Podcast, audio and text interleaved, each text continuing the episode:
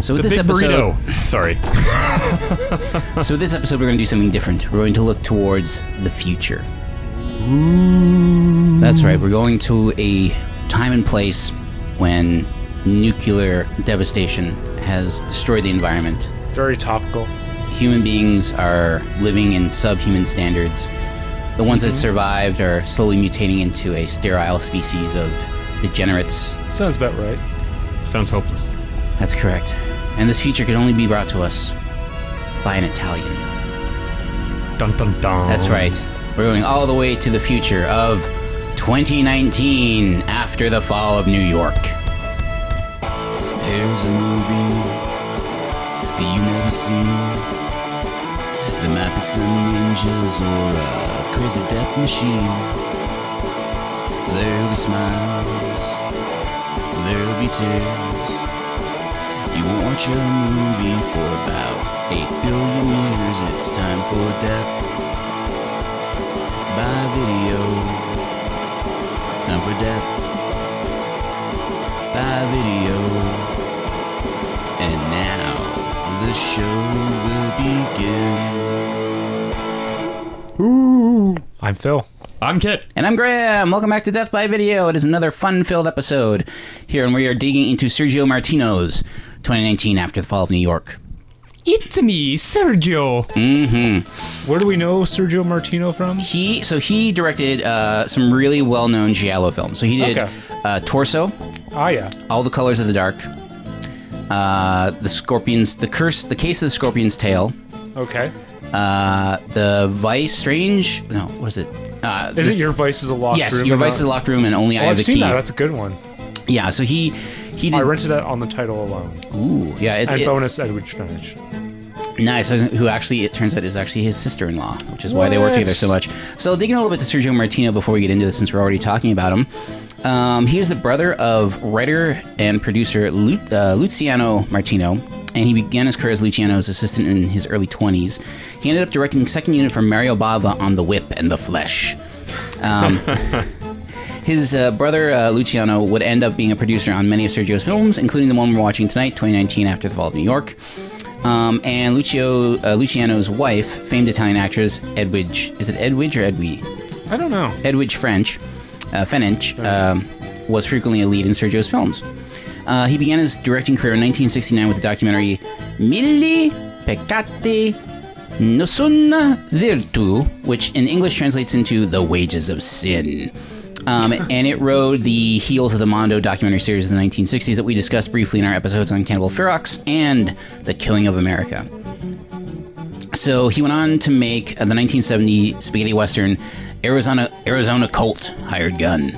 This was his first time working with prolific Italian screenwriter Ernesto Gastaldi, um, who would.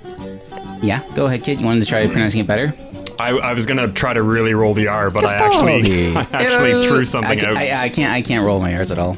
oh wow, Ernesto. That was a good uh, Cardi B uh, our Mm-hmm. role there. Uh, yeah. Yeah, you gotta, you gotta really roll it.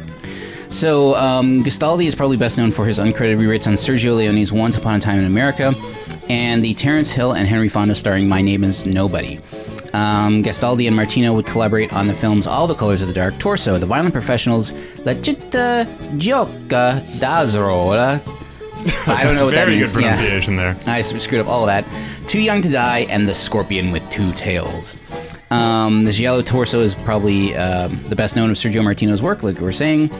Uh, some of his o- other notable giallos, as I was saying earlier, are The Case of the Scorpion's Tail, The Strange Vice of Mrs. Ward. Ward, that's the film I was thinking of, uh, which was a huge influence on the Canadian film The Editor, which came out uh, last decade. Ah. Um, and Your Vice is a Locked Room and Only I Have the Key. I've still not seen that film. I really, really want to see it, though.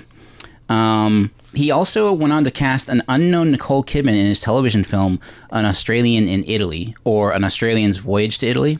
It was it was like a family film that he, he did Okay. he did all kinds of TV This stuff. like BMX Bandits era Nicole Kidman. I think it was right after. It was like 1987 when he said he's like she was like 18 or 19. Hmm. It was before um, uh, Days of Thunder or Yeah. Far and Away, whatever it was Or called, Dead Calm. or Deadcom exactly. Oh, dead calm.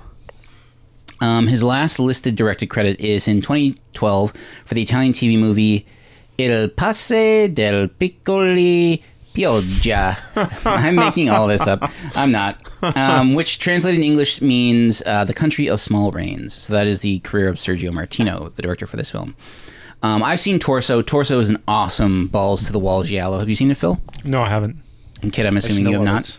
I have not.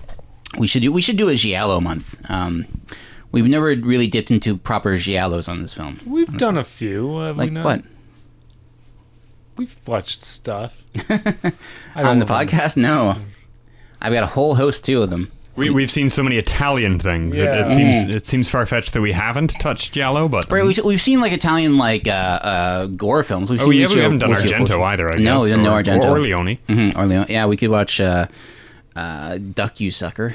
A- Docu, yeah, some of the lesser known uh, docu sucker. Uh, my my friend had. Mm-hmm. Like the two Sergio Leone movies that are less than three and a half hours long. Yeah. Those would be the ones. Mm-hmm. Um, so yeah, so before we get into this film tonight, guys, have we watched anything since we last recorded that we want to talk about? Phil, I haven't watched anything new of it's been a, it's been a hard week to watch. Hey guys, sorry. So we had a technical issue there. I'm not really sure what happened, but uh, we we lost the feed for a moment. But Phil was just telling us that he hasn't watched anything since we last recorded. No, I mean I rewatched uh, Safe, the 1995 Todd Haynes classic with Julianne Moore, In which is prep for Dark Waters or whatever it's called. I guess so, yeah. Although it's sadly only playing at the Kingsway, so I guess I'm just gonna have to wait till it's streaming.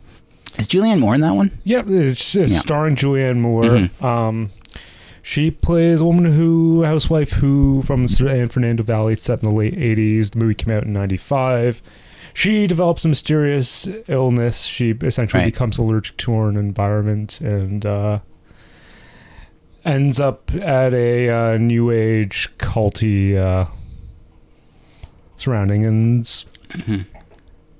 it, it's partially an AIDS allegory, but like it's also a it's, also it- partially an environmental allegory. it's It's, a- a, it's very a- malleable thing. It's a Todd Haynes movie. yeah. Which I realize now, I've never finished a Todd Haynes movie. I've tried. Really? To, I've tried to watch. Yeah, I've never been able to. Oh yeah, so many greats. That uh, superstar, the Karen Carpenter story, which Mm-hmm. that I, one I have saw on haven't seen. YouTube. I haven't seen, but I'll check I would it out. Mm-hmm. think it, that there's probably like a just still a janky rip of it on well, YouTube. that, that was always one that, that like apparently will still never get released. Like No, it's for sure. officially, yeah. Yeah. It's it's amazing. Like just doing that movie with Barbie dolls. yeah. Uh, Poison's a great one. Mm-hmm. Uh, Safe is good. Uh, not safe. I've already mentioned Safe. if you wanna What's talk the one about with that. the three stories? Is that Poison. Yeah, that one I didn't finish. I tried. and Yeah, failed. that's fair. Um, Far from Heaven is really good. yeah. I, Mm-hmm. oh, yeah, I, I was that the Far from Heaven is a Todd Haynes film. But yeah, I like Velvet Goldmine. It, Velvet Goldmine's kind of a mess. but- haven't haven't I actually? Ha- I don't think I've seen Velvet Goldmine. I know that was on Showcase back in the day quite a bit. Yeah, it's Citizen Kane, but glam rock. See, that makes me want to watch it because like I Yeah. Mm-hmm. tried to watch his um, Bob Dylan movie, and no, just no. I mean, I understand as well. uh, that's the uh, I'm not there, right? Yeah. Yeah, I, you just kind of sit through that. You don't have to really care about it. You just you sit through it. it's background wallpaper. It's, it's really, look, it's a really pretentious already movie, but like- Oh, you for know, sure, for like, sure. like scroll through Facebook while it's on. Like, I mean, just, Kate you know. Blanchett does do an inspired turn, uh, an inspired Mm-hmm. impression, I should say. The uh, the Academy Award nomination didn't make much sense to me. It's an impression, Yeah. Um, but uh, of Bob Dylan, it's it's it's quite startling. Mm-hmm. But that's more like YouTube fodder, you know. That'd be cool. There. Yeah, yeah. Um, but it was it's something I've seen once. Mm-hmm. I think that's the only Todd Haynes movie I've seen. I've heard enough about Velvet Goldmine, but um, Yeah. Carol's pretty good. Oh right, Carol. I forgot he made that movie. The Mildred Pierce miniseries was pretty good. He directed an episode of Enlightened, the one of the best uh, HBO shows of the 2010s with uh, Laura Dern. with, with Laura Dern, I never saw that. It got canceled prematurely, right? yeah. Yeah, Two seasons. Two seasons, two short seasons. which is probably all you need. just gotta get more of those more episodes of I, ideally, ideally, need is Game of Thrones. Cancel everything else. Deadwood, screw it. Enlightenment, get rid of it. Is The, the Nick, screw you, Nick. Well, I mean that was that was uh. But that was that was HBO's sister program. They were producing it though. oh, that's right. Yeah, it was on HBO Canada. I know it was it was Cinemax in the states. Cinemax. That's right. You want more than three seasons of The Deuce? Screw you! We need Game of Thrones spin offs.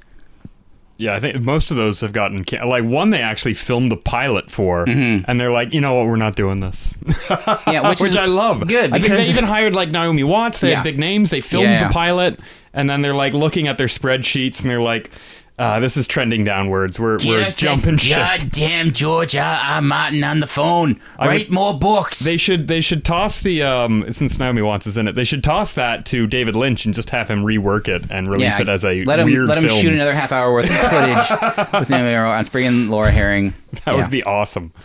yeah. Get the bring back the rabbits. Mm-hmm. Ah, I miss the talking rabbits. All right, so Kit, have you seen anything since we last recorded? Uh, I I'd only watched two movies. I did a rewatch of No Country for Old Men. Nice. Man, that's a good movie. Yeah, it is.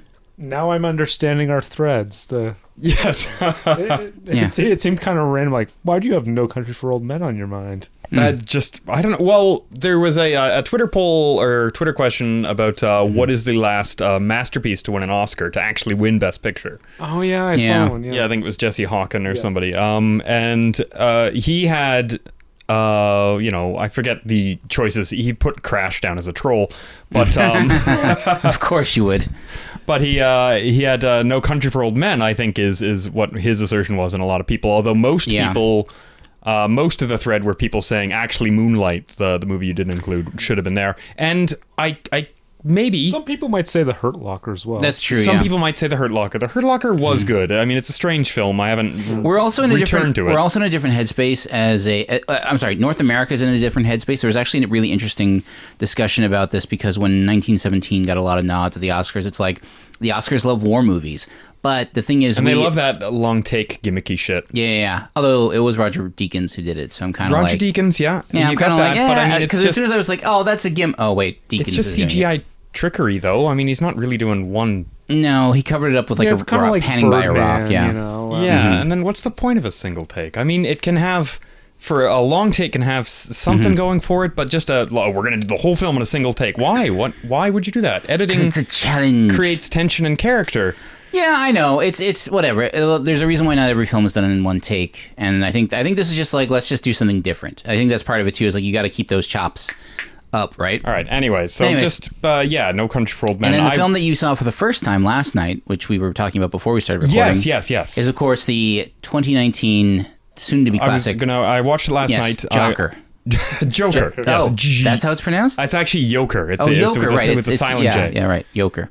Uh, yeah. Joker. Joker. It's starring Joaquin Phoenix. yeah, the Joker. I've come to make you some curdled cheese. I'm the Joker. I already brought some heard it. Swedish meatball. Oh, if only the movie had been that way. that Only would've been- Todd Phillips had the balls to go full Swede with it, but Oh. he didn't. Um, so- little, like the little dots over the O, even. so we were talking about so the film is shot really well. Joaqu- we- Joaquin Phoenix's performance is, is really Bjorker. good. Bjorker. Joaquin, Joaquin Phoenix's performance is really good, and it's it's directed really well. Yeah, so those- But those the are my- thing where it fails. The yeah, my takeaways are: it looks great. Love the '70s grime and stuff. Love the like locations and stuff, and just like it looks grimy. Apparently, sh- the films of the the urban films of Chantel Ackerman were a big influence on the shooting style of Joker. Hmm. Makes sense. Mm-hmm. uh, I think some of it was shot in Montreal or something though too. I, I don't know. It had uh, it had the Quebec film uh, th- uh, thing at the end. I was uh, just l- letting the credits They play. probably did something. 'cause some, I mean, some location shooting in like 'cause it- old old Queb Montreal Old or Quebec, something old or old Montreal, Quebec yeah. City, so something to for that effect. Yeah, I know they haven't cleaned up Quebec since the seventies. they, they really haven't. They're just like tabernacle graffiti. it's always hilarious when you and I, I don't want to put down. Que- I'm not putting down Quebec. It's just like like the Montreal infrastructure is crumbling. Like the infrastructure in Quebec is crumbling. and I it mean, the sucks. infrastructure in Toronto is Yeah. literally crumbling at times. So. Yeah, but the Quebec one is like going like it's when you drive across the Quebec Ontario border, all of a sudden the roads get bad, and you're like, whoa. What just happened? Why does why why is all of a sudden It bumpy? happens in the states all the time. Yeah, too. that's it's always true. hilarious. County oh, this lines. um, state does not like to pay taxes. um, No, anyway, getting mm. uh, back to Yoker. Yoker. Uh, Yoker. um, Yeah, it's uh, it looks great, and Joaquin Phoenix's. I'll give his committed performance a thumbs up. I don't think it's award worthy. I don't think you should just hand statues to everybody who plays the Joker. He's just doing shtick, yeah. It's just yeah, he's doing his thing though. He's doing the whole like he lost he lost too much weight for this film. Well, he did that for like The Master as well. He does that for pretty much every other film that he's in. I think Yeah. he just likes to lose weight. It's a good way to stay to, to keep the body mass I index think down. he just likes to do heroin. It's- I think it's just an excuse. Like he's like, oh crap, I'm eating too many McDonald's cheeseburgers. He's a he's a lifelong vegan. So Ah, That's what you think. he's just at home, like, bring on the beef. Uh, but the writing is just not great. No, it's just- it's, dumb. It's dumb. Mm-hmm. it's, right? it's dumb writing. A lot of the plot doesn't make sense. And granted, there is they do the obvious thing where it's uh, I forget the actress that plays the uh, the girl next door, Zazie Beats. Azazi Beats, sure. Mm-hmm. Um, and it it never makes sense uh, from Mm-hmm. the plot how he is able to woo her because he's like this man is repulsive and scary. Mm-hmm. There's no way she would be dating him. She goes to see his act where he acts like a weirdo. Well, the fact that she does, like, I plot think twist. I think everybody. twist, she's- she- it's a figment of his it's a imagination. figment of his imagination. Well, of course it was. Yes, and like the thing is, like I think everybody saw that coming a mile away when she didn't say a word during. Um, or no, she did say some words while she was in his head, but it was just way too easy. Of like, oh, she thinks he's funny. She's going to, you know, dinner with him out of nowhere. She's with him at his at in the hospital with his mother. Like, where's her kid? She, isn't she a single mom? Yeah, yeah. I guess I should have been Ah, asking the M Night Shyamalan twist. Yep. I guess I should have been asking those questions, but I actually didn't trust the story enough to even address them anyway. Mm-hmm. No. Like the big climax, sorry, spoiler alert, Yeah. uh, fans who haven't seen Joker and Now, you wish to. I before you get into that, I have to ask you: when he goes to Zazie Beats' apartment, and like when reality cracks through and he realizes that uh, he has, they actually so in the original script they had him calling her a whore for because she says like, "Oh, my husband will be back soon," and he like freaks out on her. And then it cuts to black, and and, they're- and he's walking down the hallway. And in this movie, he just cuts him walking down the hallway. I interpreted that that he killed her. Oh, um, it's very possible he kills the psychiatrist at the end of the movie. However, Todd Phillips came out and said, "Oh no, he doesn't." and I hate that because I'm like, you want this character to be a bad guy. You want the audience to turn on him. You're with him. You're with him. You're with him. You turn on him. Do not let him off the hook for being like, oh, he wouldn't kill a woman. I hate that whole like, oh, I'm a bad guy, but I've got rules. It's like, no, you are. The Joker is supposed to be a complete socio sociopathic, hates humanity, sees himself above it, isn't funny, but thinks crime, thinks torturing people is funny. Like, he's the guy who, like he thinks shooting someone in the head is a hilarious joke. right, yes. I'm sorry, back. Go ahead. Oh, just uh, Mm-hmm. The okay, spoiler, so- yeah. spoiler alert. So we're getting to the end, and he goes on um, the Robert De Niro's talk show, Mm-hmm. the Murray Abraham show, or whatever it's called. I can't remember. Uh, and then he reveals himself to be the notorious killer that um, That killed two Wall Street yuppies. Or that they whatever. haven't been able to find, even though everybody is wearing sympathetic Joker ma- sympathetic clown masks with his exact clown, Mm-hmm. Clown, makeup yeah. Mm-hmm. on there. I know it's all symbolism. You're not supposed to read too deeply into that, but how does that work? There's a lot of different Yeah. clown makeup styles. Also, like, how did they all? How did those masks get produced so It can- quickly? Mm-hmm. very quickly, they're all just around. But again, it could be in his head. Uh, I guess And they, it's the kind of a filmmakers could always go back to that trope. Oh, Yeah. Mm-hmm. well, a lot of that was in his head. Uh, they were actually wearing different masks, Yeah. Mm-hmm. and they weren't mer- wearing Joker masks at all. Sure. Um, it's like uh, it's basically J.K. Rowling's uh, fix it all of it's uh, Mm-hmm. wizard powers.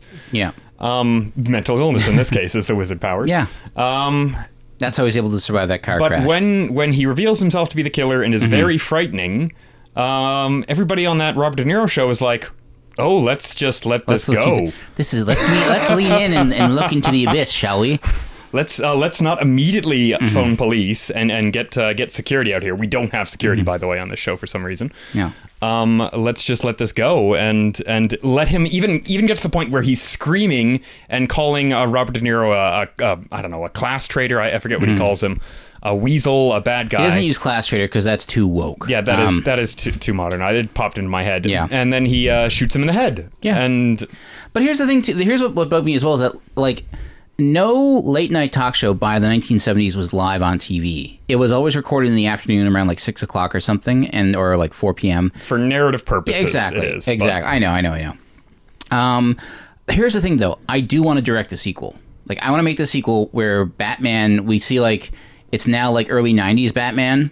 Oh, and, And- Uh-huh. and god damn it, I have seen um, Bruce Wayne's parents, Parents just get killed murdered. so many I know. times. Stop showing it. Stop showing it. I'm starting to cheer it They on. did it in Batman versus Superman, and I'm like, why? He's already Batman. We know what happens. You don't need to reshoot that scene again and again and again.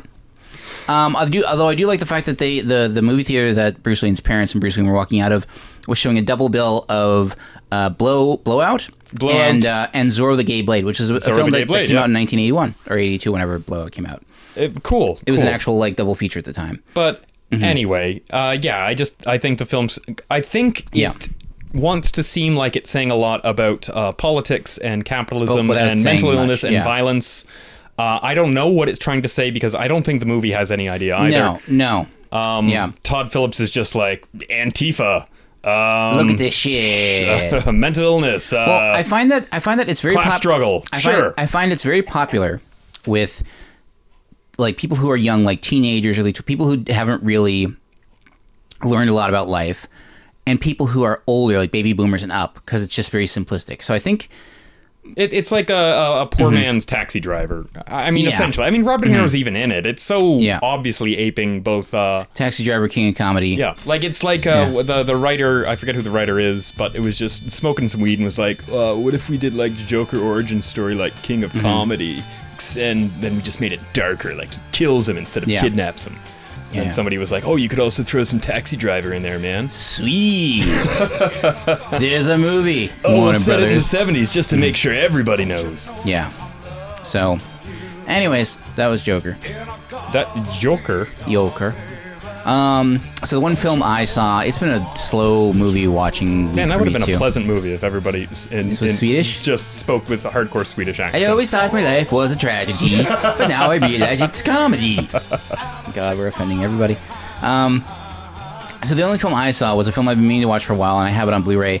It is a uh, 1980 um, a notorious video store classic.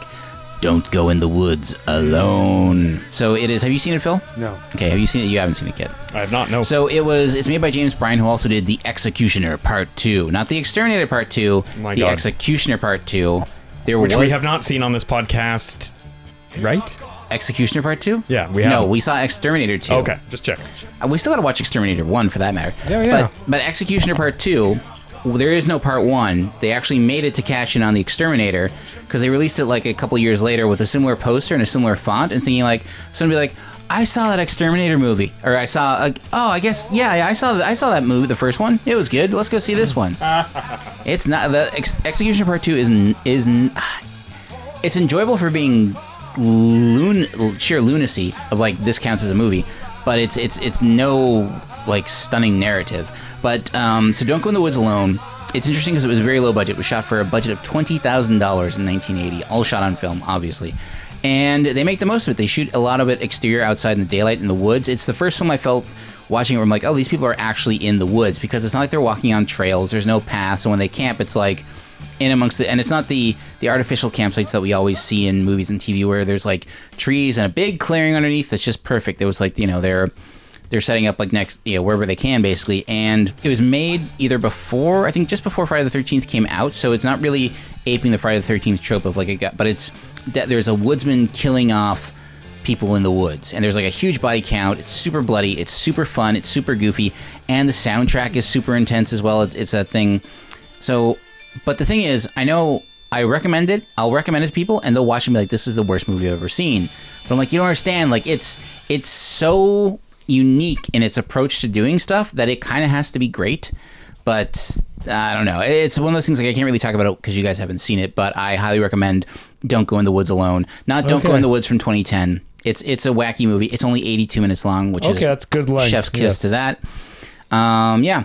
So that being said, should we just go into should we watch 2019 after the fall of New York and then come back and talk about it? Let's do it. All right, we'll be back after this. Since the nuclear holocaust, 20 years have passed. The leader of the Urac monarchy, the powerful Euro-Afro-Asian unity who pressed the fatal button, claims to have won the conflict. But planet Earth has been reduced to a garbage-strewn radioactive desert, inhabited by humans devoid of all hope for a future. That thing back there was a cyborg, half man, half robot.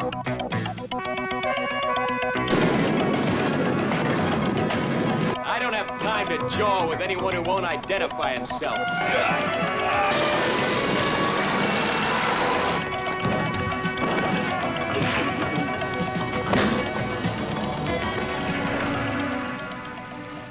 Tasty corn. And that was 2019 after the fall of New York. Hey, hey, was it ever? Oh man, guys, I it was a treat to watch this movie. It was like kind of like 1990 The Bronx Warriors, but not as good. Kind of like Escape from New York, but not as good. But you know what? It it worked. It was entertaining. It was fun. It was 90 minutes in out. Boom. And it was highly influential on a little movie On called Children of Men. Alfonso Chiron was a young man has a taking lot to notes. answer yes. We should like I should if I meet him I'm going to be like, "So, what would you do if I said 2019 after the fall of New York?" And then his face would go white in fear and run away. Uh, he'd probably have you like murdered. He'd be like, after "Ha that. ha ha, funny. Kill him. Kill him now. He knows." I don't think I'm the only one though. I think so basically It would be a little rich Yeah. if the makers of 2019 After the Fall of New York sued Alfonso Cuarón for uh, "Ah!" Oh yeah, it was, for being derivative. because it's the plot other than them going to a different planet, it's the same plot. Like exactly. of Children of Men. Yeah. you haven't seen that movie yet. No, but I assume it is. It's not quite the same plot, but uh, Mm-hmm. obviously, yeah, there's a war over uh, one woman who can Who is fertile. who is fertile. So, anyways, um, where do we want to begin with this fantastic piece of post uh, nuke dystopian fiction? The movie that Graham Shepard heralds as less pervy than a lot of Italian films. yeah, that's settled in the box. I'm like, you know what? Because I, because okay, so you watch a lot of Italian films, and they are made. I by- mean, there's- there- there there's- is a- They're made by perverts. yeah. there, there, there is some light rape going on here. Yeah. Well, it's it's pretty heavy rape. It's implied. Yeah, rape. well, they're well, there's- implied. I, I I meant light because it, it's implied and not shown. Uh, which one? The one with the woman from the Rat People that gets dragged away when they like cast lots for her, or the, Um, or you mean the fertile woman that she that got, the she ape man saved. Uh, the The implication there is Yeah. that she's going to be. be? At the, I guess that she has in the past is something they regularly do. Yeah, it's like it's your turn, Charlie. Yeah, something Um, like that. Yeah, so it's like they take a bet on the number of rats that are going to be gathered, and whoever gets closest, um, Yay, you get our one undisgusting female. you guessed forty-seven. And the correct number was 48. You are closest without going over. it's a Price is Right. so, yeah, basically, this film came hot on the heels of the popular dystopian films like Enzo G. Castellari's 1990 The Bronx Warriors, Joe D'Amato's Endgame, and the granddaddy of them all, John Carpenter's Escape from New York. We also saw references to I'd definitely say Mad Max, Yeah. uh, Death Race, uh, The Warriors, Well, with Star Wars. Star Wars, both Star Wars, Empire Strikes Back, and Return of the Jedi. I gotta point out that I And love. Planet of the Apes. Yeah, with the ape men. Planet of the Apes, Mhm. Alien a little bit, um, just in the the cyborg reveal and that kind of thing. Right. Well, though, no, actually, that predate. Oh, yeah, it, do- it doesn't. 'Cause No, that yeah, was, no. yeah, Alien was 1980. I was thinking Bishop in 1979 even. 1986. Um, and- yeah. James Cameron was watching this for the Young Terminator. James Cameron, yeah. And finally, Hmm. I think Strange Brew, obviously. Yeah, yeah, for sure. Strange Brew. Um, Came out the same year as this. I have to say, I, I love the way the bad guys dress in this movie because they all wear capes. They're like, where are the bad guys in capes? You always see them wearing military fatigues or trying to wear Armani suits. It's like, no, put wear wear lean into it. If you were Ride horses, wear capes. yes, ride a white horse and wear a black cape. Like, like, you will you they- will gain so many followers. Like the cult of personality will explode. When when you see They the- kind of dress like they're on the Death Star. yeah, when you see those pictures of like like Kim Jong Un will release as Mm-hmm. official state propaganda, and it's like him and his bu- eh, him and his buds uh, riding some new stallions through the woods in the winter, Mm-hmm. Yeah. and it's like yeah, that rocks. throw on a black cape. throw on a black. Throw on a cape. Why not? That looks pretty badass. You man. are the despot of a country. Throw on a cape. I don't get it. Um, so when this film was originally uh, initially released in North American theaters um, in 1984, it was widely mistaken as a sequel to 1990 The Bronx Warriors because it's called 2019 After the It, Fall of New might York. as well be like if you Like 40 told me years it was later, the yeah. sequel, and then um, had Trash as the guy instead of Percival. Yeah, I miss trash. See, here's the here's something. His name isn't Percival, first of all. Parsival. It's Percival or something. But you remember Trash from 1990 The Bronx Oh Warriors. yeah, totally. Yeah, like that is a memorable, good movie. Well, only because like when we watched uh, we watched Mm-hmm. the second one and we had to watch it with subtitles because too many people were talking, and then Yeah. it had that great caption, uh, "trash crying" in like brackets. trash cries. yeah. Story of my life. Um, so the backdrop of a dystopian New York City was created. Uh, so a little note on the film. The actual there's some great model work in the film. A little, they shot it a little too close up, though. I think for certain shots. Oh, very close. yeah, yeah, very close. You could see like the seams and like Yeah. The, Like the model buildings looks like a model railroad. The- well, uh, the interesting thing is that the, the for the s- dystopian skyline of New York City, they created that by taking old shipping crates, stacking them like buildings, uh, beating them with a hammer, and then painting them gray, and then lighting them on fire for a short period of time to achieve that look. yeah, it looked like they'd And I, done I, that. love, yeah. I like the look of it because it looked like a devastated, nothing can live here city. Like I do, I do like the production design a lot. In Just this looked film. really it's wee. gritty. It's, it's, it's yeah. It looks a little small, but you know, it's it's fine. I, I like I like the design. I think it was it was good. And then they had they Mm. opened it up with the uh, the old uh, magic magic Negro on the trumpet kind of uh, the- Yeah, the who- musician he has guy. two scenes. So like we're we're looking over out over the dystopian New York, and then you see a trumpet emerge from the right side of the screen, and you hear this this trumpeter. Uh, this lone trumpet playing, and it is a black man who is who is uh, suffering from radiation poisoning because you see he's got the pustules on his He's got the forehead. pustules, the classic Omega Man uh, yeah, pustules. but he's still uh, still playing his his trumpet dutifully by the just outside on the outside the city limits of New York City, and he shows up one more time when I don't want to When say they our first hero- when, when arrived, yeah. Parseval and Ratchet and the guy with the claw for a hand the Clawman. yeah, who I called Dr. Claw, although he's not a physician. Um, when he showed up, when they showed up, he's just like, oh, it's the Bronx Hunters. was the real Doctor Claw physician. I would assume he was either a physician or a doctor of engineering. I like to He think could have be a doctorate of English. Yeah, that's true. he's got his PhD in. I'll get you next time, Mad Cat. Sorry, Gadget. Next time, Mad Cat. PhD in cultural conversations or something. PhD Gender, in- gender studies. Gender studies and anthropology, yeah. Underwater basket weaving. yeah, so the film was partially shot in Rome. Uh, but however, as we saw, there was, I think that one scene, there was a, a train yard sequence where they showed old subway chain uh, Yeah. buses. I think that was actually shot in New There York was City. Definitely a scene in Monument Valley. Yeah, they shot- because that's that's iconic. Yeah, they shot in Monument Valley, and they apparently shot also a few scenes in Arizona. However, I'm not sure what because the um, the scene. So when I have no idea, idea where Monument Valley is, except that Utah. it's somewhere in the United States, it's in Utah, in the West. yeah, Okay. Utah. Um, but um, I think so. We're introduced to Parseval, our main character, as he's engaged in this like death match where like you start off in cars, but apparently you can get out of a car and punch a guy in the face. Yeah, he's wearing a helmet for the most of the race, so we don't know that he's the good guy. It's only until Mm. Yeah. he takes off his helmet and you're like, oh, he's a handsome man. He's, and Here's then our he, hero. Then he beats up the other two guys easily. and who are kills just them. like Yeah. schlubby uh, mid 50s guys. I was gonna say they're guys like us, like, oh crap, we're screwed. I was like, Um, oh, man, I hope one of those guys turns out to be the hero because Yeah. that'd be Oh, a surprise. Totally, yeah. just the guy, everyone's running. He's like, "You guys go ahead, I'll catch up. Just gonna take a. I gotta stitch my side. I'm fine. I'm fine. Just gonna, gonna sit here and drink a can of coke. It's all right. It's all right." Um, but um, uh, but anyways, so this death match, it looks like a. So there's this filmmaker Chiro H Santiago from um, from uh, from Portugal. Uh, no, not Port- from the Philippines, and he directed a ton of Mad Max knockoffs in the late '80s. Uh, A lot of exploitation stuff was like that kind of Mad. Well, I mean, well, it, that's where Mad Max came from. Was was Australia, but no, actually, it was Oh, I more. know that. There wasn't much Mad Max knockoffs from Australia. It mostly came from the Philippines, and Oh. that's where I thought like maybe they shot, but maybe they shot that scene in Arizona because it looked like it took place in a quarry. Uh, it was a hell of an opening sequence, though. I really do think it was exciting. It got you into the movie. Like the the car stunts were great. The car stunts in this movie were great. All We had, we had a three good of them. uh, we had a good match cut there too. Uh, right? Yeah, where it was 'cause- hmm. like um, oh oh because we start off where it's the the Urac, which is apparently some the sort of uh, European, Asian. No, I think it's African, European, African, and Asian, Central Asian.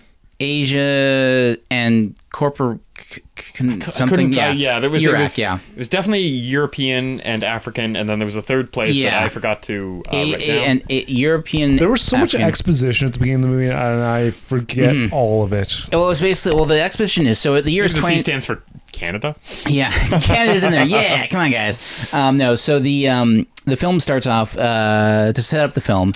It takes place in 2019. It's after the fall of New York, but really it's after the fall of everything And because the, the muties are on the run. in 1999 there was a Calling nuclear. them the muties. Yeah. The the Not a Iraq's derogatory term. the Urax dr- launched a nuclear attack on North America, which resulted in everyone becoming sterile and, and those that live in a city are like becoming mutated and disgusting. And like Kit said, we opened up with the mutants running for their lives as Urac forces were enclosing yeah, They're apparently basically they show up and they're like, uh, the mutants didn't voluntarily show up to be to have special experiments done upon so them. we're just gonna kill them all with so flamethrowers. now we're going to chase them down for fun, Yeah. Mm-hmm. for sport, and uh, kill them. Well, it was a great match cut because it match cut from so this woman was being uh, this mutant woman was being tracked down by the Urak extermination squad, and it's a guy with a flamethrower, and he like bears down on her, and just as he hits the flamethrower, Like it- the look in his eyes, like I'm gonna Yeah. burn you alive. so the the flamethrower kicks on just as a match cuts to an exhaust pipe, and that's how we're introduced to our hero. It was it was solid filmmaking. Yeah, And these dudes are really willy nilly with those flamethrowers. They're just they're burning whatever they everything. look yeah. at. Yeah. and somehow they haven't burned their hands off. I love it. They'll Yeah. Mm-hmm. they'll stroll into a clearly empty room and they're like, ah, let's uh, a few blasts of the flamethrower. Like, Uh-huh. well, nobody's in there, man. but it's just fun. They're It's like cool, yeah. Mm-hmm. blasting under like um, cars and then like little little pots where no human can Yeah. actually fit in. So after that, when we're at the duel of the car duel of death, our hero Parseval wins, kills two guys, and wrecks two cars. Then he's given a bunch of coins that are like licenses to kill, which means that you can kill someone and take all their stuff. He's also given a woman as well. Yeah, yeah, he gets a woman Mhm. And again, like I said, this movie is and a three wheeler. yeah, yeah. Pretty sweet, three, pretty sweet dune buggy. A little trike there. Um, this movie is a lot less pervy than other Asian, mo- uh, Asian, other Italian movies because he doesn't take advantage of the woman. And the woman's even like, "You can do whatever you want," and he's like, "Ah, No, why don't you take this horse and go right away?" Here, I'm gonna kill these two men. Because You they can were have your suffering. stuff. Yeah, because they drank, they drank, uh, They drank poison some water, water, they- and they were like had uh, green goo leaking out of their mouths. Which you said was a like mixture. radioactive green. Yeah. we assumed mustard and relish, but you were like, no, that's actually. Um, It's like bromo seltzer and something else in green food coloring. okay. Because I know they use it in Tromo movies all the time. Ah. Yeah, the green goo. Um, where do we go from there, guys? Because at this point, he meets the uh, what is it, the Pan American Confederacy or something? Yeah, they they try to they try to hail him, and he's like, "Well, what's this about?" And they're like, "Well, we can't talk about that now." And he's like, "Well, screw you, man." Yeah, Uh, something like that. He doesn't say it like he's like. Mm-hmm. he uh, kind of says it like that. well, he's like, "I don't have time for that nonsense." Then, But I don't care. and um, then he he ditches what's her face. He's like, "Here's a horse. I'm not going to take advantage Mm-hmm. Can you of you." ride? Sure. And then he gave her some like coins, like take their stuff, go be And free. I have a feeling like he was like, I I was hoping she was going to offer me a little. Uh...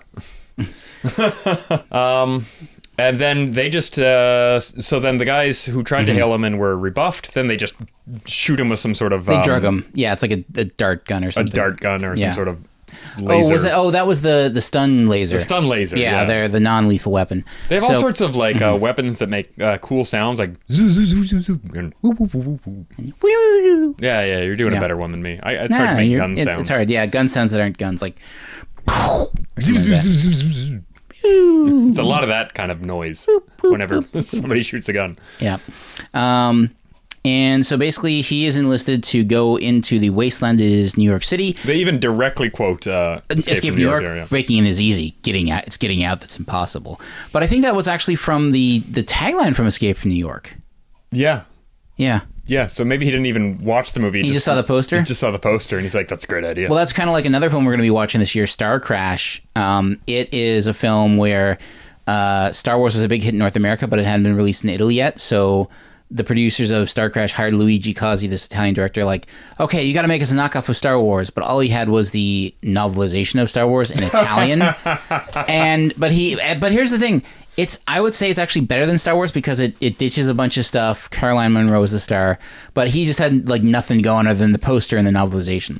So in this, I think he probably like I think this I think Sergio Martino probably had seen uh, 1990 The Bronx Wars because this is a year later, and the writers had probably seen the poster for uh, Escape from New York and like they didn't even say that line in the movie. That line was great. We can say it in our movie.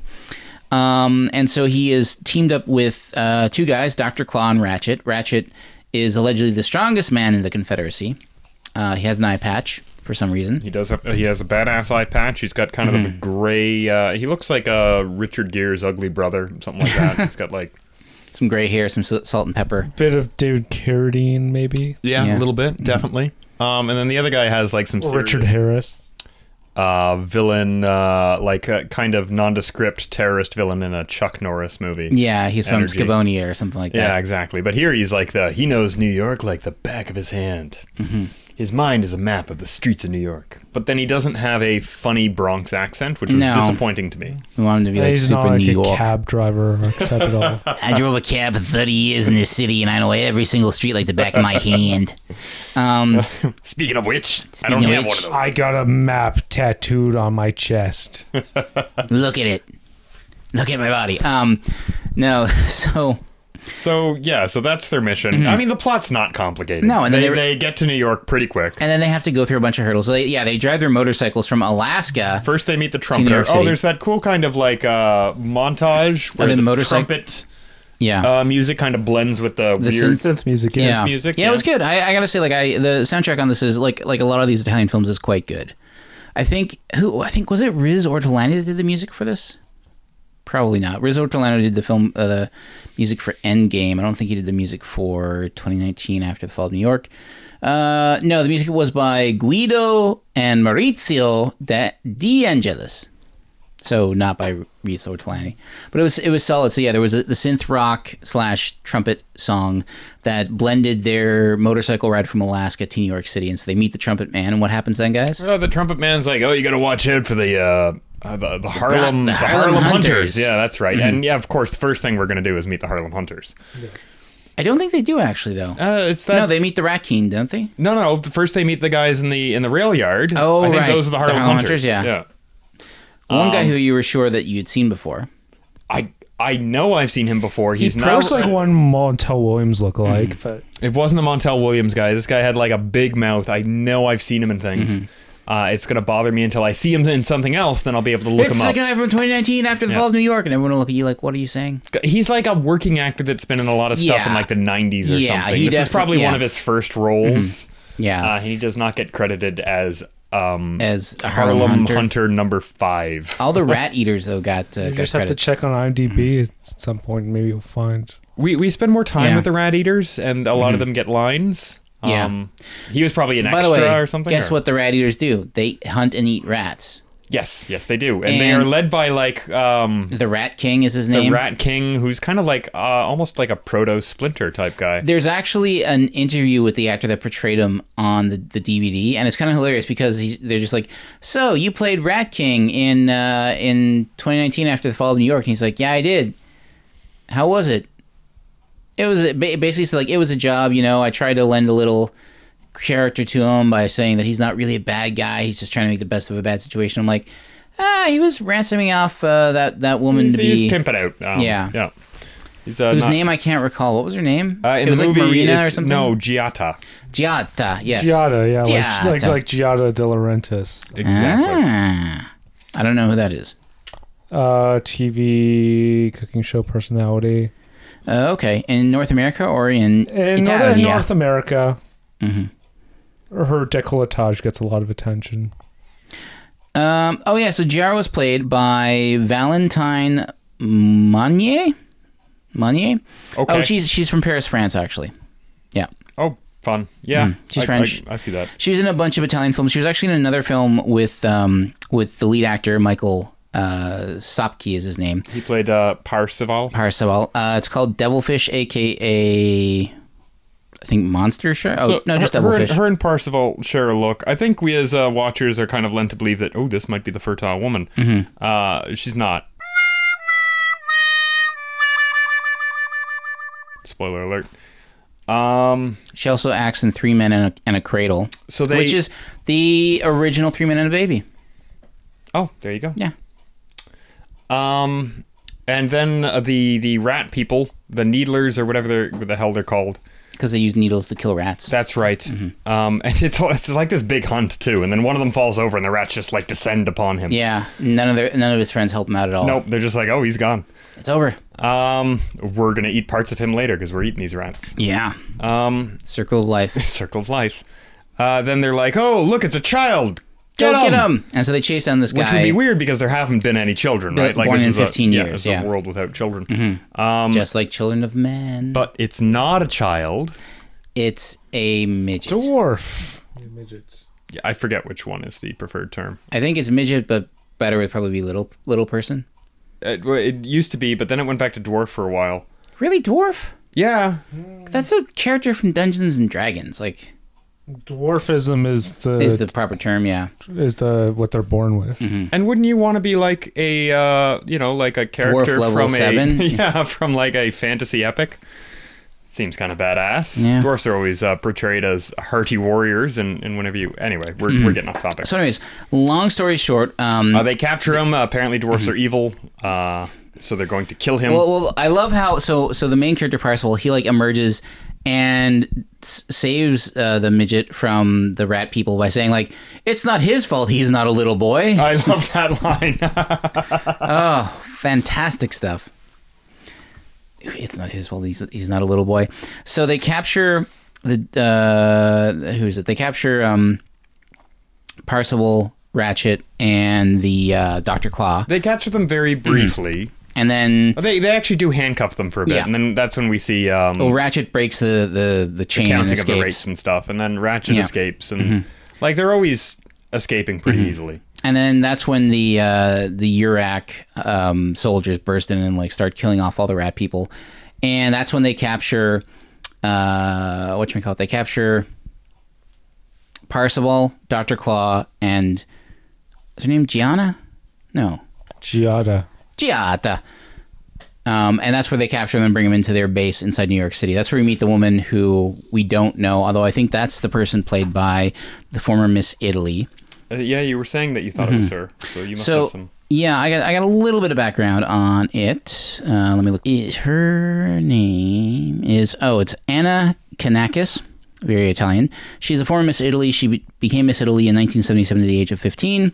And she only appeared in seven films, most notably the film we're watching tonight, and Enzo G. Castellari's *The New Barbarians*, which we talked about earlier, which is also set in 2019, which also came out this year there were a lot of post apoc or dystopian stuff that came out in 82 to 84 um, so yeah that's all i got on her um, so where are we now so we're in that so she's basically like there's a bald guy who's kind of like the leader of the bad guys and he torture wants to torture uh, the Parseval, but um, the female the female leader comes and kind of like tries to seduce the the information out of him, i- In a weird way. yeah, it's like, do you know me now? She kisses him, and she and she's like, do you know who I am now? And he's like, no, but keep going. Um, and basically, he relates to her that there is a fertile child within New York City, and they have to find out where where she is, basically. Um, And she sets him free. well, she she unlocks him, and he can kind of like just go and, and look at stuff. So he's, um, so basically, uh, Doctor Claw is being interviewed by the bald man, who makes the mistake of like Interviewed or interrogated? interrogated, and then the bul- the doctor claw's like, all right, Enhanced all right, interview." I'll tell you, I'll tell you, and he uses his his hand claw to destroy Here's where- in a great use of gore. Sorry, what were you gonna say? By that eye trauma. Yeah, we got that Italian eye trauma. yes, Mm. It's our, it's our favorite here. It checks a box here for us here at uh, It's a Death by spicy Video. eyeball. We love Um, mm. to see the eye trauma. So he, yeah, he, he takes out both of bald guy's eyes, and then he has to the bald guy has to get an eye transplant, and then um, Which takes most of the movie. yeah, it only is at the end when he it's finally like, oh, thank God that's over. Finally, I can see again, and then he gets killed immediately. Yeah. Fantastic. He's like, I just kept you alive so I, c- you could watch yourself die. Pretty great. Um, so then, where are we from there, guys? Um, so then uh, our heroes make an escape with um, Giata, who who the I think the um, the Urax suspect might be They think she's Fertile the woman. fertile woman, but she's just not like. fertile woman. Get away from me. Fertile woman. Okay. Okay. Um, yeah, Um, but but she's not. She's not. Um, so they escape. I think Mm-hmm. our uh, our our dwarf Parsival, friend Parsival uh, comes- frees um, Dr. Claw, and then Dr. Claw, Giatta, and Parsival make a run for it. Dr. Claw decides to hold off the guy, the um, the people who are chasing them down. and he gets he, he, gets he dies a hero hero's sacrifice. death. And it's at this point we run back into um, Dwarf. the dwarf. Yeah, Yeah, he's like, I let's forgot, get out I of forgot here. his name, but yeah. he uh, he's like, hey, you did me a solid. I'm doing you a solid. Yeah. So he brings them to the dwarf village. But they they run into um, uh, Ratchet again, and he bring they all go back to the dwarf, dwarf village, and which is We're just feasting on rats and Yeah, Whatever it's just they like can. Mm-hmm. another hole in the ground with a little fire and apparently a bunch of wax around the fire. and Yeah. there and another important point. It's this uh, dwarf village is right underneath the U, the UN. United Nations. Oh, yeah, yeah, the old United Nations. That's how you shoot a movie, set a movie in New York without actually shooting it there. You just say, hey, we're right below the United Nations. Where are you? We're at Times Square. We're right underneath the Apollo Theater right now. We're right underneath the World Trade Center. which is still kind of standing. In the in the, sorry in the film, not in not in real yeah, life. yeah. Oh, that's right, that's right. Uh, Yeah. We see the wreckage of it.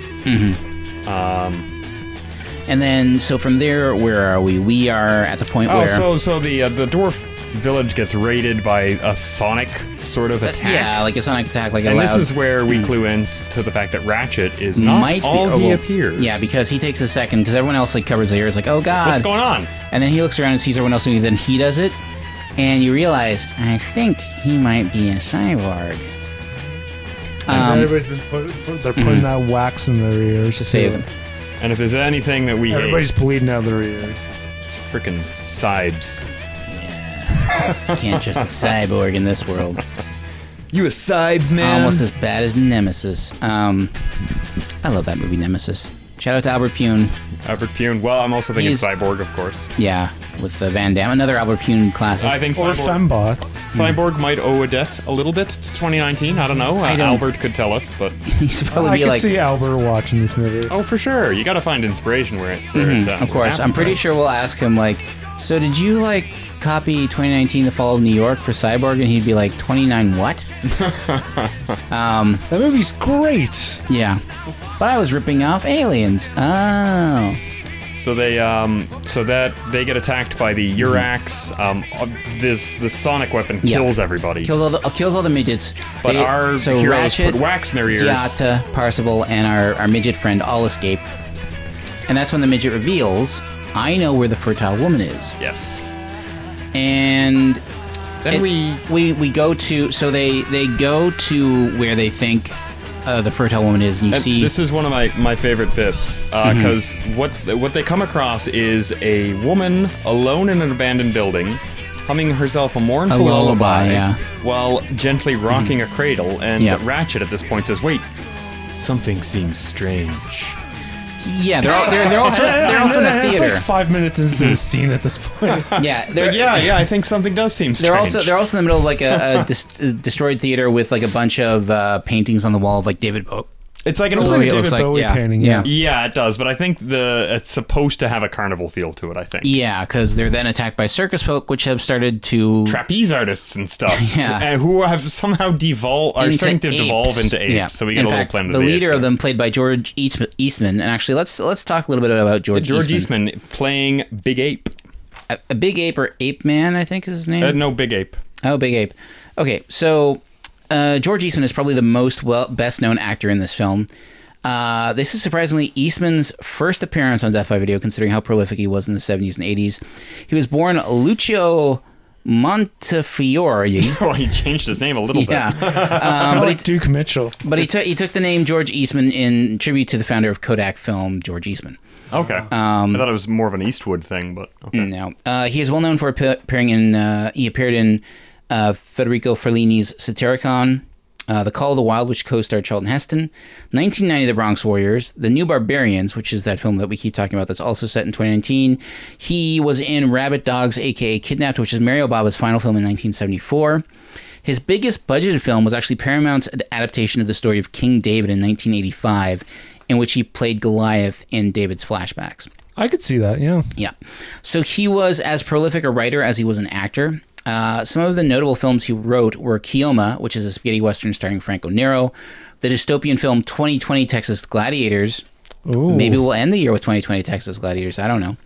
Um, and several incredibly nasty films that were directed by notorious Italian scumbag Joe D'Amato. So these films were Antropopagus, which he also starred in, Erotic Nights of the Living Dead, Oh, nice. which we will not be watching. no. How can we not watch that? Absurd, absurd, the sequel to Antropopagus, and finally Porno Holocaust. uh, that's one we need to watch. That Or the one, Holocaust sounds amazing. or not. That's like a chaser with like Cannibal Holocaust. Uh-huh. Ugh, yuck. So Eastman had some reservations about working with uh, Sergio Martino uh, because it was Sergio Martino's first science fiction film, and in Eastman's eyes, you needed to be someone who was very stern in order to make the film. And he thought that Sergio Martino was much too affable and pleasant. However, he was quite pleased with how the film turned out, and he went on to appear in Martino's next science fiction film, Hands of Steel. You don't gotta. just goes to show you, you don't gotta be an asshole. I know, but but it's it's Italy in the seventies, and you assume people are just going to be like barking orders and yelling at people and slapping around the script supervisors. But uh, no, he, he was kind of like surprised. Um, in the long run, Eastman thought that the that the Italian film industry never made science fiction films uh, their own because, like they had done with westerns, horror, and crime films. Um, and he said that sadly, most of the Italian science fiction films are just copies of American films. But th- with that being said, he does think that 2019 After the Fall of New York is one of the better uh, Italian sci-fi films of the time. It's it's it's much more sci-fi than uh, 1999: The Bronx Wars, which is just dystopian. Like this actually has mutants and stuff like that. And spaceships. And, Exactly. Yeah, they're going to Alpha Yeah. Centauri to. Um, Although I kind of want to ask, has George Eastman ever seen Star Crash? Because that movie is great. Um, That's like a Tony the Tiger great. that there wasn't Yeah. Tony the Tiger. it it deserves that. Maybe we'll watch that next. Uh, I want Tony to the get Tiger? no Star Crash. Um, so so back to the film. So George Eastman gets involved and he's like, he's, wait, he's the head of the, the super swarthy the- circus performer the, group. the circus apes, yeah. yeah. And he he becomes obsessed with the idea of a fertile woman because he wants to have Immortality. his immortality Yeah. through his seed, as he calls it. he says it's very powerful. Sam. Yes, How, very- how he would know. and hit a target from 20 paces. um, Ew. yeah. This, this So- soul scene made me so uncomfortable. Yeah. So then basically they decide, okay, we'll, we'll follow the dwarf uh, or the midget. And he leads them to this this area which Ratchet needs to like push over a metal door or something. They go inside and it's this place with a professor. And the prof- turns out the professor knew what was happening in 2019 or sorry, in 1999 when the bomb started to drop and he put his granddaughter into His daughter, I think, is what It he was said. because He's an old granddaughter. matter now. He's was- Hmm. an old man now, but when he was when it the he, bombs he dropped. said the, the the midget said granddaughter. I thought he said, okay, it doesn't matter. Anyways, Anyways, moot point. put his He was granddaughter like, my, my granddaughter would be a perfect vessel into for some future man. scene." hibernation to pr- to save her body from the ravages of radiation poisoning. what However, a creepy way to think about your granddaughter. I must Yes, say. yes, yes, yes. I guess he's you well, know. I mean, it's it's desperate times call for desperate. men. Have ever either of you guys ever read World War Z? No. So that book points out there's a there's a chapter about a person who realized the only way to survive the zombie apocalypse was to temporarily put your humanity on hold and just try and work out how to survive best. Someone isn't pulling their weight or isn't valuable to your community, you need to get rid of them immediately. And I don't mean get rid of them, I mean kill them and, and like leave them and so that they don't come back. Um, and I think this scientist saw the things the same way. Like our species, in order to survive, must create a gross, disgusting sacrifice, um, which is what happened. So we, uh, we, Anyway, she's in a suspended state. Mm-hmm. Yeah. Uh, the professor's dead. yeah.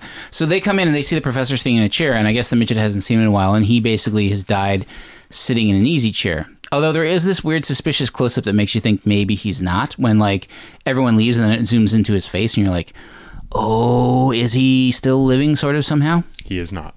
No. No, and the midget goes through the grieving process when he finds out the Yeah. Mm-hmm. professor's dead.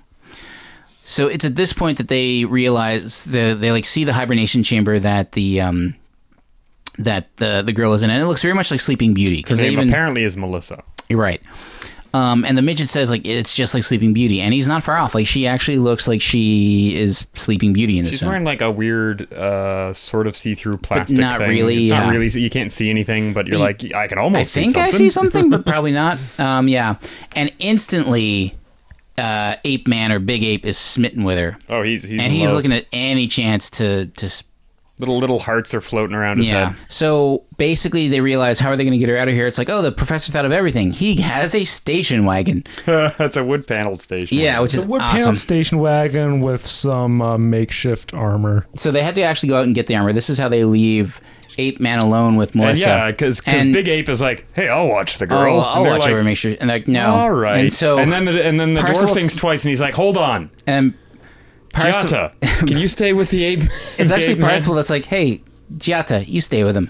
Like another good idea, and ugh, it And just, predictably enough, Ape Man violently knocks her. he knocks her out. uh, He unconscious. takes no time at all. He's like, all right, we're alone together. Mm-hmm. All right. and she's unconscious. And then he like puts her in another room and goes back in with the unconscious Melissa, which is terrifying. And we we have to assume. Uh, Well, they every, all the other characters are like, oh, we know what happened. and he like- puts his mouth on her, and then it, Yeah, fades Transitions to black. to other Yeah. So this is so basically in this junkyard right next to the pres- professor's place, um, Ratchet, Parcival, and the midget all run afoul of some of the um, the the the Urak guard. the Urak. So I guess we're soldiers. tipped off by that angry ape guy or something. I don't know. One That of the never old- that yeah. never came back. They're all just kind of around, um, and so They're always riding on their horses with their capes and their stupid Yeah. helmets. And so at this point, um, uh, the midget basically like Ratchet and Parcival managed to get away with some stuff to, to fix up the car. The midget though sacrifices himself in order to protect them to not give And in. like he just stabs himself on some very shoots short two spikes. prongs, and it's just like you'll never take me. And then he runs right at them, and then It's he's like dead. Oh, ah, I just damaged my kidney. This really Crap, I hurts. punctured a lung. yeah. So, and then he's dead. Um, and that somehow stops them from pursuing. Yeah. Um, it's yeah, or I guess they just don't know where to go. Oh, they can't. They can't interrogate him. Let's see. Um, so then they get back.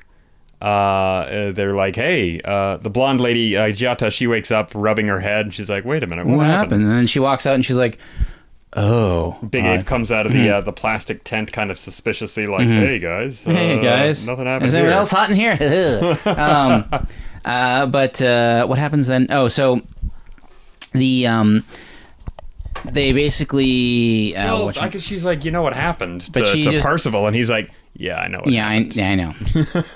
I just hope his seed is as strong as he says it was. Yeah. Because it's just like, well, I- I think it's actually kind of smarter the characters not to make it. Because even she doesn't make a thing out of it because she's like, if we make, if I make a thing out about this now, it's just going to cause them to fight, and then we're all going to die anyways. So they actually wind up getting. Um, they, they put the metal, they put the metal on the car. Um, then Uh, mm-hmm. Yeah. Mm-hmm. they find because we've been hearing from the uh, the bad guys. They're like, "Oh, don't worry, don't worry. We're gonna catch them. We blocked this tunnel. We blocked that tunnel. What about this tunnel? We've got our uh, checkpoint there. It's Mm-hmm. Yeah. all It's bases all good. covered." So And then we they- find out how they blocked the tunnel, and it's one layer of cheap Cinder blocks. concrete, yeah. Yeah. cinder blocks. stuff that And won't that's break it. if you drop it. And so they're just like, I think we can just drive through this. so they do. And for a moment, it looks like George Eastman is left behind, but then they come back and it's like, oh, we need all the friends we can get. Um, Yeah, because Ratchet's like, "Finally, we got rid of that weirdo." And Parcival is like, uh, not yet. Um, he's a rapist, but but we need him. And so He's but- gonna serve one final purpose, which is just to die. yeah, and basically Parcival even says like, I knew he would do anything to protect Melissa because Melissa's carrying his seed. So he actually is on top of the the can the the the hibernation chamber that's in the back of the, of the station wagon that Melissa's in. And so when they get blasted, hearse. when they get blasted with like rays, he's like protecting it. He's, yeah. he's he's using his body as a shield. exactamundo. what happens then, guys? Uh, they then they they come across the checkpoint, and the guys from the checkpoint are like, "Hey, I think that tunnel was blocked. Well, we'll check them out when they get to the checkpoint. We'll uh, we'll s- hey, get out of the car." And of course, And they our went, heroes. no. then they drive through. They dismantle the checkpoint. Yeah, they just drive right. Th- and I, It's- we don't it's mean just like a- just like avoiding them. No, they are straight through. Cheap metal checkpoint. Yeah, just blast right through it. and it's janky enough that this thing just completely Yeah, collapses. exactly. It's great. Uh, and then they're through the checkpoint. They go through the tunnel, which now has glowing spikes that Yeah. Mm. are, I guess, a deterrent. But the glowing spikes are set up in such a way that our heroes can kind of weave You around them. weave through them and If they pass them. drive really Yeah. carefully. And then the second set of spikes pops up out of the ground. They're like, "Oh crap!" They're even bigger. And then he decides to do a cool, like, "I'm gonna, I'm gonna like drive up the side of this wall." Yeah, and he does 'cause it's it. Mm-hmm. kind of like one of those rounded uh, sewer. yeah, like a tube. things. Yeah, a tube Uh, tunnel. and he does that, and they get through. Um, Then they got. Then they're met with the big laser blaster. that's right. There's How a do big- they do, stop that again? They just drive through it, don't they? Drive into it, they smash it somehow. I can't Yeah, remember. they do something like that Yeah, I'm drawing a blank. because they have half the cars like ducking to uh, avoid the laser blast. Mm-hmm. Yeah. To be honest, whenever there's action in this film, like the movie's fine, but whenever there's action, action, it's pretty o- incoherent. It's it's hard to tell. Like, hey, wait, wait a minute, where did Ratchet come from? Yeah. How did this happen? Mm-hmm. Somehow the station wagon is like completely laser proof. Because they put those metal sheets on it, man. And it's got the wood paneling. yeah. Yeah, That's the it's- one it's thing wood because powering, because in the paneling, future that's everyone it. just thinks of metal and not wood, and then they're just like, ah, crap. How do we get through? Metal is a conductor for electricity, but wood just does nothing. And then there's like standard glass. Yeah, You sma- yeah. Just- There, there's no bullets in the future. Twenty. Well, there's no in he. They have blasters, but they're not allowed to take it into New York City because that will give them away if they get caught. Yeah, yeah. And then uh, well, we Just lasers and flames. we do switch back Mm. quickly to Yurok headquarters, where uh, Baldy finally wakes up. He's like rubbing his eyes. He's like, Yeah. "All right, finally, all right." Let's and go then get his, 'em. his young uh, I, is she the queen? Is she? I'm not sure. His Uh, She's daughter. the female person that like She's- was kind of she's trying in- to seduce uh, Parcel. She's in earlier. charge while he's away. Basically, Yeah. Mm-hmm. she's been given the orders, and old old men wearing glasses Yeah. have been like, "Okay, well, we'll do what she All right. says." Um, And then he's like, "Let's go kill them," and she's like, "No," and bla- and kill. Well, them. no, What actually, happens? what what he's like, uh, we're, we're doing this, we're doing this, and we're going to Mm-hmm. catch them. And he's like, that's fine, but you promised me that Oh. you'd have him back before I saw daylight again. And she's like, oh yeah, I did. And just blast them, just shoots them dead, and then the doctor that healed She's him like, looks now over. I got all the time in the world. yeah, exactly. Yeah, uh, gruesomely blasted away. Also, we should point out that the the reason why the our heroes didn't bring uh, uh, uh, Pan American Confederate gun weapons into New York City is because the Uracs don't believe that the Pan American Confederation exists anymore because they are located up in Alaska, They're located up in Alaska, far far Yes. away from New York City. Canada, where they it never is black and snowy. Apparently, they never discuss how Canada's doing, which I'm, I'm just assuming it's great. Like doing great. yeah, um, Same timeline. yeah, exactly. Like we're we're still recording a podcast, um, but. Uh, From the safe corners of Canada. Yeah, exactly.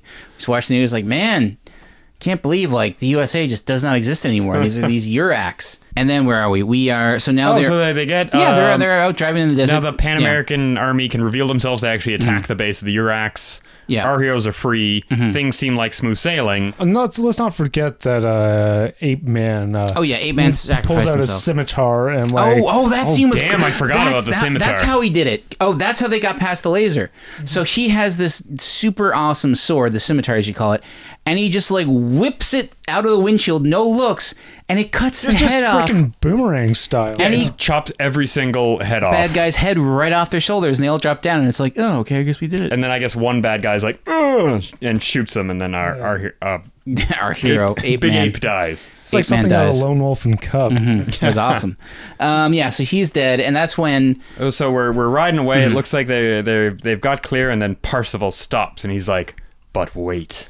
and he turns to ratchet and ratchet's like what and he's like you almost had us but do you know what gave you away when they hit us with that sonic gun and you didn't cover your ears right away And we all patted You're Graham a on the back. goddamn cyborg when we don't understand why this is an issue because Yeah, it hasn't really been Yeah. made clear why this has to be. I guess he's just he's a he's a cybist. He's a. he doesn't trust cyborg well he even says it he's like i don't trust cyborgs like they, they always try to kill me it's true. Yeah. And so then there's a fight, and in the fight, um, Ratchet kills uh, Giata. Giata, yeah. it's unfortunate because we're just, I think we're, we're all kind of like, I, th- I feel like Ratchet was helping you. You could have just gone with it But- for a little while longer. but also it's just like we feel bad that Giata died because it's like, come on, she was the one person that actually gained something out of this. Everyone else, like, was kind of selfish, and she was just like, I just want to not be a rat person anymore. Like, I'm sitting being tossed around for, from rat for, crony to for rat, rat, crony. meat. Like, that's what I get paid in is rat meat. um Yeah, she gets stabbed, um, and then our hero he's able to take out basically Ratchet by hitting them Ratchet by with a hitting rock. with a rock. yeah. And we see Ratchet's cybernetic eye that was hidden by the eye patch. Yeah, it's it's Mm-hmm. it's really shitty wiring because you, you you know like Yeah. Mm-hmm. the, the rock just you know exposes all the wonky wiring and you see the eye, exposed eye patch and like his uh, cyber eyes like bulging out. Yeah. Um, and then uh, we get a little nice little death scene. He rushes back to Giata's side, and she's got She uh, talks about- she talks about love. She's she here. Here's where I and think. he's like, "Oh man, if only we we were in a world where I could love you." well, here's the thing. They did I- have a sex scene earlier, by the way, it- sort of. They, they Off-screen, started kissing. where she and- was like, "I want you to love me like it's the last day on earth," and I'm like, "Man, that's a lot of pressure." But it got broken up though because uh, Ape Man came in Man, swinging yeah. his knife, being like, "I think she is the fertile woman." No, no, they woke up. He was asleep, and that's how they wake Ah. Uh, up. So it was post coitus. Post coitus. Okay. Um, so uh, what happens next is um, basically he go. Uh, uh, well, here's the So thing. he's- Her- no. he's She talks convinced- about. No, no, wait, wait, we're not done because uh, Giata says Yeah, that's finishes what by I'm saying. saying, "Love is life, and life is love, and that's why we have to keep going, because that's the greatest thing humanity can provide for itself is love." Again, uh, uh, maybe Cormac McCarthy was also watching this Yeah. uh, before writing The Road because it's very similar Yeah. to you got to keep the light going. Yeah. You just got to keep it going. Yeah, she, she's very rambly before she finally croaks. Uh, Well, that DMT starts releasing in your brain. Yeah, thanks, Joe Rogan. Haven't you listened to the. I can't even remember the name Friggin' of this Joe, podcast. the Joe Rogan Experience, or some something lame like that. Like, um, but anyways, um, I think that was Sergio we don't- Martino, we, but like we putting a honestly little. on this podcast, we don't talk about our third eye enough. you squeegeeing her third eye. Is that what Bill what Bill Hicks always talked about? Yeah, that's right. I don't like Bill Hicks either. Prying open my third Mm-hmm. eye, buddy. Um, so, anyways, we go back, and it turns out that the president of the Pan It goes back to American- Alaska, which Yeah. is it looks like it's on the moon. Very yeah, moon base Alaska, and so they're about to take off to Alpha Centauri. Oh, we forgot to include that. So the whole point of why uh, Parzival agrees to go is that basically the Pan America American Confederacy this it has a rocket that they're going to launch to the Alpha Centauri star system and land on a livable planet so that the human race can survive, and they need. This fertile woman, who at her age contains 500 eggs, Yes. um, as it said, it's like we can fertilize them all. Um, and so that's how they're going to start humanity again on this different planet. And so he goes back, and it turns out that the president was like, There never was a spot for you on that rocket until now. I've got three months to live. I'm dying of cancer. Yeah, and he looks like he's, he's Yeah. Mm-hmm. got the eye makeup and stuff. He looks like he's dying of cancer. and he ta- talks real raspy. Um, and then basically they take off for another planet, and the final shot is of the fertile woman opening Melissa up her eyes. opening her eyes and looking rather like I don't know nonplussed. because like, the first just thing like, she se- sees is Parzival, and she's kind of like, "Oh God, yeah, this is this is what life is now." Mm-hmm. Yeah, I feel like Grimes and Elon Musk might be might have watched uh, this movie as well, and this might be their end game. Don't you dare criticize those two crazy kids. I'm so glad. I am so glad they made it work. okay, if that's what you want to call it. He put a car in space. How many cars in space have you sent up there, Phil? So that was 2019 after the fall of New York. Yeah, So before we get into our final thoughts on it, I'm going to talk a little bit about our lead actor Michael Michael Sopke. Is Is his he in name. anything else? Sopkey. Yes, That's a- it's S spelled S O P K I W because I had to like I'm like sca- scapq scapq. I had no idea how how it worked. Um, so, anyways, Michael uh, Sopke, he. Uh, uh, before acting, he was actually a merchant sailor who was laying submarine detection cables in the North Sea in England. He then went on to sail yachts in Florida. During his time in Florida, he was arrested by the DEA for shipping marijuana and served a year in prison. After being released, he studied acting and went into modeling in Europe before being cast in 2019 after the fall of New York. he's got a model look to him. He looks Yeah. like he's he's He looks constantly like he doing can- the blue steel kind of He, he look. looks like he can stand still and look good. Um, this was actually his first his entry into the Italian film industry. Um, after this, Lamberto Bava, the director of Demons and Demons 2, cast him in two films that were filmed in the United States. They were the frickin' awesome Blast Fighter and the Even and the Great Monster Shark. His final film is the super fun Massacre in Dinosaur Valley, which is one of my favorite Italian films, but is not in print right now, which was written and directed by uh, Michele Massimo Tarantini. Um, when his acting Kelly Massimo Tarantini. Tarantini, when his acting work dried up, he studied medical plant science and founded the company Miron Violeg. I don't know how to pronounce that word. Basically, it's a company that imports and distributes special glass containers that protect the contents inside from the sun.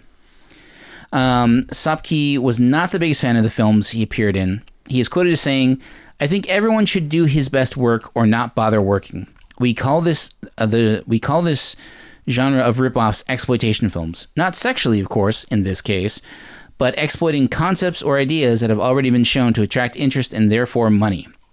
Generally speaking, true. I mean, that's that's most I, I'm not. things. I'm not done his quote though yet. Generally speaking, I don't find this a very attractive or noble motivation. If this is the best work these people can do, then I thank them for their efforts, thank them for allowing me to be a part of it, and hope they are not just in it for the money. I also hope for them that they can do better in the future. This uh, he really needs to talk to Todd Yeah. Phillips about Yoker. Yeah. So, in other words, Sopke is an un- ungrateful prick, basically, and that's all I have to say Wow. about that. Yeah, because like I mean, like he he was in Blast Fighter, which is awesome. He's in the Massacre in Dinosaur Valley, which is so awesome. In fact, when the original Queen video on Queen Street closed down. Um, I went down there, and the one movie I had, my only goal was like, I have to get a copy of The Massacre in Dinosaur Valley. And I went, and it was still there, and I grabbed the case, and I was like, yes! And then I went up to, the, I like stood in line for an hour to get up to the counter, and I was like, Massacre in Dinosaur Valley. And they went and saw like, oh, it's actually not here. AKA someone that works there was like, oh shit, this movie's here. I'm gonna take it. Um, but yeah, Massacre in Dinosaur Valley is so fun. Those fuckers. That did you, did you get some free stuff out of that? Free? No, I had to pay for everything. That's what that's. No, I but got, um, I'm like, if they're gonna do that, you're like, I waited in line for an hour with this thing. nah. No, like at, at that point, it's all vultures, you know, picking their Hmm. Yeah. bones off the carcass, that's true. Which I was the there flesh for. off the carcass. yeah. Um. So guys, You have the jackpot, yeah. uh, final thoughts on 2019 after the fall of New York. Phil, go. good times. Uh, Yeah. yeah. uh, it was also surprise. Surprisingly, it was more violent than I was expecting it to Mm-hmm. be. But Some good but it gore. was, it was good gore, man. Yeah. Uh, um, pacing was wonky at parts Yeah. because it the first act's like real strong, like Mm-hmm. breakneck pace. But you know what? I had a good time in spite of being uh, real icked out in the last third. About the whole insemination stuff. yeah Yeah. They, no No, no, no. Any other final thoughts, Phil? that's pretty much it. And Kit, what are Wait. your fi- what are your final thoughts on tw- af- 2019 after the fall of New York? Uh, yeah, a, s- a Star Trek insemination was the joke that I was gonna. I don't even know if this because we What? had Star Trek insemination. well because you were saying insemination and I was just thinking Star Trek Insurrection. Anyway, oh, like it's a not. movie. It wasn't a great joke. And after this weird pause, this technical pause that we uh, just took, it probably doesn't even make sense. But Mm-hmm. I threw it out anyway. Uh, it is fine. I feel like I've seen this movie a, a thousand times, even though I've never seen it. It, it was fine. I'll be honest. Out of the the the dystopian films that were produced in Italy at this time, it's not my favorite. I'd, s- I think both 1990 The Bronx Warriors and Escape from the Bronx are above it for sure. Yeah, I, I found those movies to be more fun. Yeah. more memorable, more fun. Um, but it's not as bad as like the New Barbarians or um, or 2020 Texas Gladiators or Warriors of the Wasteland or The Searchers of Voodoo Mountain. Um, Th- th- this is the these, this is I the think- bar we're at. I think, I think I think it's like it's a solid like uh, in terms of these films. I don't think it's it's not the worst, but it's not the best. Like it had, it, it was fun though. I really enjoyed watching it again. I hadn't seen I saw it once before and I forgot most of it. Um, I enjoyed seeing it again. Some cool stock characters, Ratchet and stuff. I Mm-hmm. Ratchet mean, was good. uh, Even the, le- even even Michael Sopke, even though like he was a he was big- kind of like basically bland. yeah like, he he, didn't was really a, he was a big old wet blanket. didn't but like Mm-hmm. add anything. There was never like when you know when they're exchanging looks. Like I Mm-hmm. felt nothing from him. It's like uh, oh, that's the one thing I want to point out. Like when we know that there's going to be something between uh, Gietta and uh, and uh, Parsible when and the actress she does a decent job. Like oh, oh my god, who is this person? she kind of a look. she was trying to act like and she's Mm. uh, meanwhile, he's just like looking down like at s- uh, like a grocery store or something. Like just his he was eyes probably glazed thinking, over. Nobody's ever going to think about or see this movie in North America, let alone it's been on DVD now for 20 years. No one's going to talk about it, let alone there's all these It's articles. like there were, wondering where he's gonna go for dinner Yeah. after the shoot tonight and there, stuff. there were a like- bunch of articles written about that this movie this year because it's 2019 after the fall of New York. And now with 2020, there's a bunch of articles being written about 2020 Texas Gladiators. So. I don't know. I can't wait until we get to 2050, and then we can review uh, Death Race 2050. When, when was Children of Mensa? That's uh, 2030, right? I think so. Yeah. Yeah. When like Total Recall is like 2084. Yeah, wh- which and we're still going to be doing that Death by Video podcast in 2084, folks. Best believe it. Yeah, well, like we missed the boat on uh, Time Cop. That was what 2004, I think. Yeah, Oh, Damn it. Well, we could always go back. My favorite thing is still Demolition Man, uh, released in 1993. The first part of it set in 1996. It's like, wow, things are going to go downhill in like three years, Yeah, and I then it Hmm. love leaps But, but forward. you know what? It's like what 2030 when uh, then there were most of the movies set. Yeah, yeah.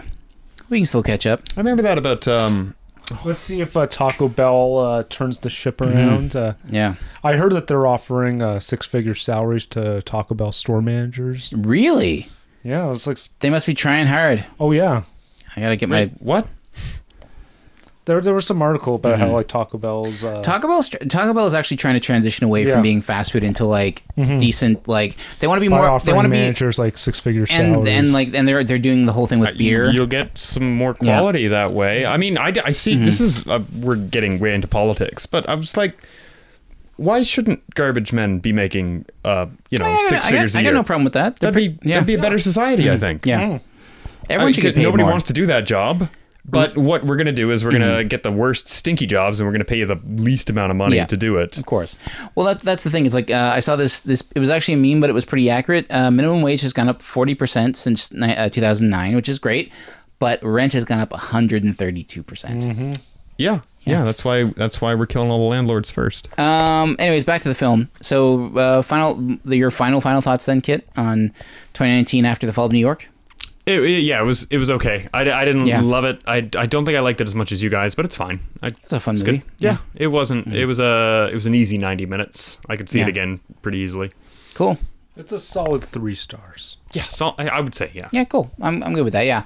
Uh, my final thoughts. I I enjoy post-apocalyptic. Sorry, I keep saying that, but that's wrong. It's dystopian Italian films. Well, it depends on how we're defining post-apocalyptic because if we're doing it like some sort of dictionary definition, then I guess the, Mm-hmm. the apocalypse, means- is the end. Nothing, no one survives. Right, but I think in um, I don't know, just the way Pop the term culture, is yeah. used, uh, post-apocalyptic means oh, um, Society has crumbled. Mm. Mm-hmm. society has crumbled. Most of the people on the planet are gone, uh, and life as we know it has changed completely. But there are still tribes. Yeah. We've gone back to tribalism, and that's most poco- post Kind of, but but in, the, in this film, it had governments, it, but they were just not run really well. like apocalypse. I guess is the final war, right? That's the big battle. uh, it's supposed to be the end. Uh, apocalypse is just the end. Like it's the end of humanity. It's not like. Um, that's why like post-apocalyptic, uh, like when I when I heard that term for the first, time, I'm like, that's got to be wrong because it's not the end. It's just the dystopia. Because yeah, like they've always Mad Max movies have always been referred to as post-apocalypse, but they're not. No, they're Like, dystopian. Yeah, there's still gasoline for God's sakes in those movies. scarce gasoline. I mean, it's still the energy crisis, Mm-hmm. right? Yeah. yeah, tell that to the flamethrowers from scene one. We never Yeah. saw them again, by the No. way. They obviously didn't have a. they had It's no like, more gas. Where are the in their flamethrowers? flamethrowers? Ah, we ran out of budget savings, so we let them go. We need it for the station wagon. Yeah. Nope. We're gonna use the uh, the the computer animated lasers. and those weird guns with bat wings on them. Oh yeah, I forgot Which about I don't know those. what those guns that actually. It kind of looked like there was like a double headed axe, but not really. I liked that uh, retro medieval look that the Mm-hmm. Yeah. uh, the Urak Knights were going for. yeah, because they had like fa- they had, while we're, we're wearing futuristic capes- medieval is what I, I, I meant like to say. that. I like that. I want to see more panache in our in our despots. Like I was saying earlier, like we really need to see more panache because like come on guys, like you're supposed to be the you know the evil leader. You're supposed to be Doctor Doom, not just some guy in a dumpy onesie. But uh, with the movie, I was trying to think of oh uh, oh, uh, frick, stupid Twelve Monkeys. Yeah, Uh, I think that came out what 95, 96? yeah, 95, 96. And yeah. then I saw it in theaters, and part of it is set in '97, and when it says on the Mm-hmm. screen, blah blah blah, 1997. I'm like, oh, that's far in the future, because it seemed far in Yeah. the future to me when I was a kid in 1995. well, um, that's that's that's why like I'm It's kind of very futuristic. yeah. I think Predator Two is set in like 1997 or something. Like Right, yeah, so, because yeah. it's it's like it's the near future. But like I always prefer how RoboCop uh, always listed as being the near future. They didn't put a date on it because it might just be the near future. Mm-hmm. Yeah. Um, all right, guys. So that was 2019 after the fall of New York. Um, I don't know what we're gonna be watching next week. We might be going into our other co-host series of picking stuff, but we'll. Uh, Graham, Graham puts his head to his uh, his hand to his brow when he I'm says just that. waiting You're for just dreading Clifford Take Clifford. Two. No, Clifford for all three. Just like- We're just gonna troll Graham. Uh, that's when the podcast ends. All right. So thank you very much for listening for Death by Video. I've been Phil. I have been Kit. And I am still Graham saying, please be sure to rewind. We'll see you next time. Keep watching awesome movies. Good night. New York,